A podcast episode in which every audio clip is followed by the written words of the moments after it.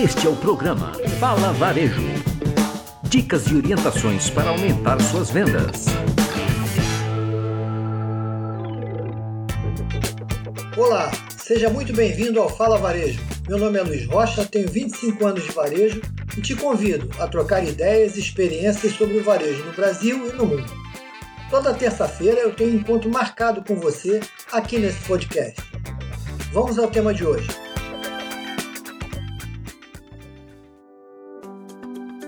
Na minha vida como superintendente de shopping, eu recebi e ouvi muitos lojistas reclamando do resultado financeiro das suas lojas e, na maioria das vezes, de uma maneira muito aborrecida, como é de se esperar. Mas o que realmente me incomodava era que muitos já chegavam reclamando do shopping, culpando o valor do aluguel, a situação de crise econômica do país e uma série de outros fatores externos pelo mau resultado da sua operação. Eu reconheço que não existe nada pior para um varejista do que a sensação de trabalhar muito e não sobrar nada, e muitas vezes faltar dinheiro no caixa para cumprir os compromissos financeiros no final do mês.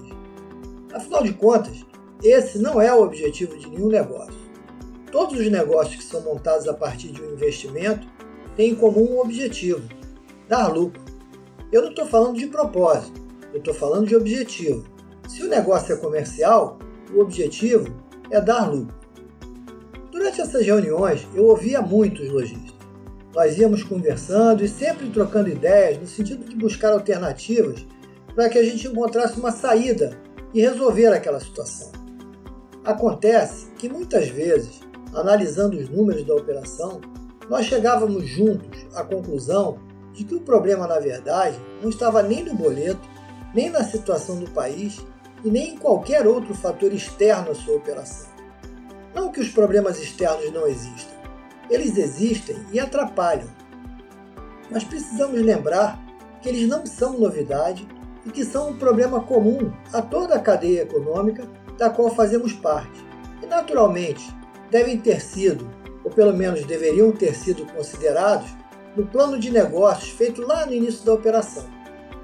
Muitas vezes, vimos que aquela loja apresentava uma boa performance de vendas e a relação do valor do boleto com as vendas mensais apuradas, ela era saudável. Ou seja, a loja vendia mais do que o suficiente para pagar as contas do mês e gerar lucro. Ou seja, a loja batia o seu ponto de equilíbrio.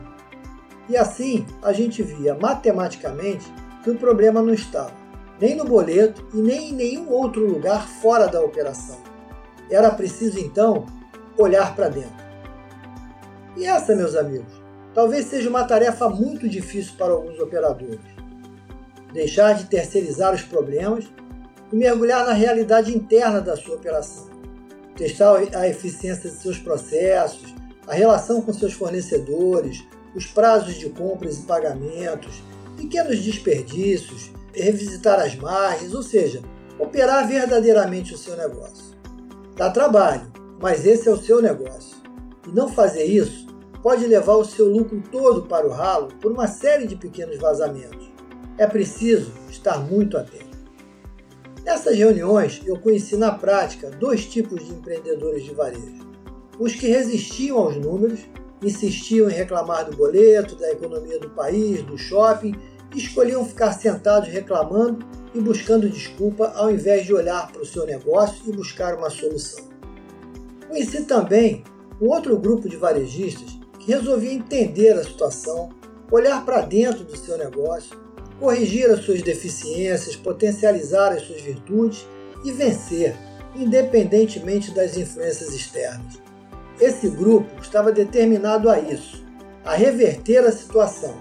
Portanto, trabalhava de forma organizada, planejava as suas ações, tinha os seus colaboradores contagiados, ele se mostra atento, focado, enfrentando as adversidades de forma criativa e sem ficar lamentando a cada notícia não boa que aparecia.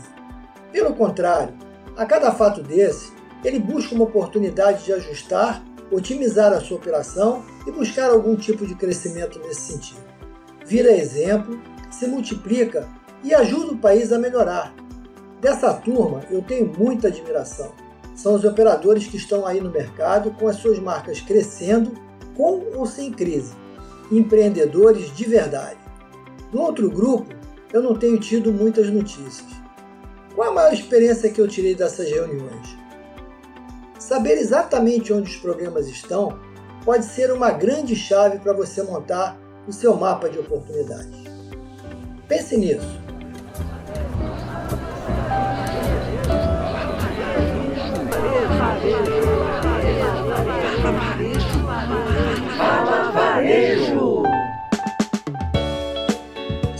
Gostou desse podcast, segue a gente na sua plataforma favorita para receber notificações de novos programas e aproveita para avaliar o podcast. Eu ficarei muito feliz se você puder compartilhar o Fala Varejo com seus amigos. Se quiser fazer alguma pergunta para eu responder aqui pelo podcast, ou até mesmo algum comentário, eu sempre estou disponível lá no Instagram pelo arroba falando de varejo. Se preferir, mande um e-mail para falavarejo.gmail.com. Um forte abraço e até a próxima semana com mais um Fala Varejo.